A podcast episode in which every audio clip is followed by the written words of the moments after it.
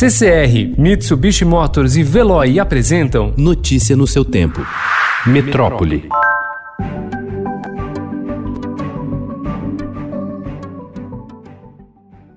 O Brasil registrou ontem 600 mortes pelo novo coronavírus em 24 horas, recorde de notificações de óbito para apenas um dia. Com isso, o total de vítimas subiu para 7.921, conforme o Ministério da Saúde. Pelo país, governadores e prefeitos endurecem regras de isolamento social. O Pará decretou lockdown em Belém e mais nove cidades já a partir de amanhã, mesma medida que passou a vigorar ontem em São Luís. No Ceará, o governo estendeu a quarentena e anunciou normas mais rígidas para Fortaleza. Os bloqueios viários determinados anteontem pela CET em São Paulo não fizeram com que os paulistanos permanecessem em casa. Dados do governo do estado divulgados ontem apontaram que a taxa de isolamento social na capital paulista ficou em 48%, mesmo índice observado na segunda, terça e quarta-feira da semana passada.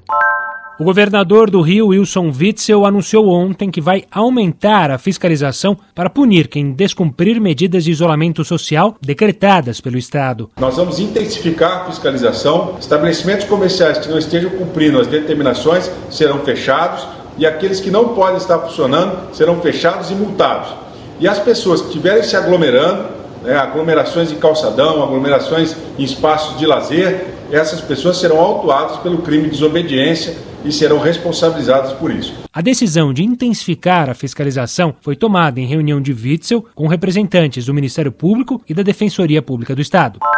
O oncologista Nelson Tais, que assumiu o Ministério da Saúde há exatos 18 dias, ainda não mostrou a que veio. A avaliação é de secretários estaduais, parlamentares e autoridades do Sistema Único de Saúde que participaram de reuniões e videoconferências com o ministro nos últimos dias. Segundo os relatos, a impressão é de falta de conhecimento da gestão pública e uma atuação tutelada por militares e pelo Palácio do Planalto.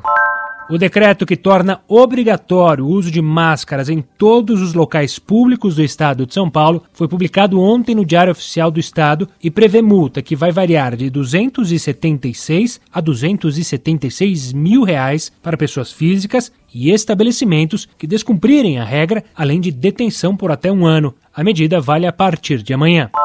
O Conselho Regional de Medicina do Rio de Janeiro aprovou ontem, em reunião virtual, um conjunto de recomendações que aponta parâmetros para orientar a internação de pacientes em UTIs. O alvo do documento, preparado pela Câmara Técnica de Intensivismo do órgão e aprovado com pequenas alterações pelos conselheiros, são profissionais pouco experientes que atuam no combate à Covid-19, como informou o presidente do colegiado, Silvio Provenzano. Protocolo de prioridade de pacientes na fila da UTI são vistos com ressalvas por especialistas e na linha de frente há queixas de falta de orientação. Professor da Universidade Estadual de Campinas, com pós-doutorado em Ética e Saúde, o sanitarista Flávio César de Sá ressalta que esse tipo de decisão deve ser tomada só em momentos de excepcionalidade. O melhor a se fazer é não ter de decidir e ter vaga para todos.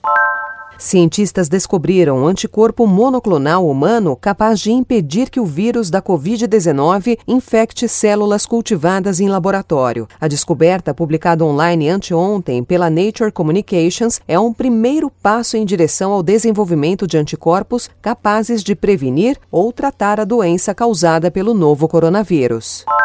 O secretário de Vigilância em Saúde do Ministério, Wanderson de Oliveira, disse que ainda não há informações disponíveis para afirmar quando, efetivamente, ocorrerá o pico dos casos de contaminação e mortes pela Covid-19 nos cinco estados mais afetados pela doença no país: São Paulo, Rio, Ceará, Pernambuco e Amazonas. Questionado sobre o assunto, Oliveira disse que a curva de crescimento de casos aponta que o comportamento do vírus tem variado entre esses estados e a única informação que pode garantir hoje é que o período mais crítico será conhecido entre maio, junho e julho. Olhando o período histórico de doenças respiratórias no Brasil, nós estamos agora na semana 19. Entre a semana 19 até a semana 27, 31, é o período em que nós temos maior circulação de vírus respiratórios no Brasil, mas é sempre tem que ser olhado para cada localidade. Maior rede hospitalar privada do país, com 7.300 leitos, 30% deles de UTI, a Reddor começou a montar uma operação de guerra já em janeiro, quando o surto de Covid-19 ainda estava restrito às cidades chinesas. Mesmo com a criação de comitês de emergência, ampliação de leitos e aumento de contratações, o que gestores, médicos, enfermeiros e pacientes não esperavam era que o inimigo fosse tão rápido, agressivo e traiçoeiro. 1.223 pessoas estão na UTI. Notícia no seu tempo. Oferecimento CCR e Mitsubishi Motors. Apoio Veloy. Fique em casa. Passe sem filas com o Veloy depois.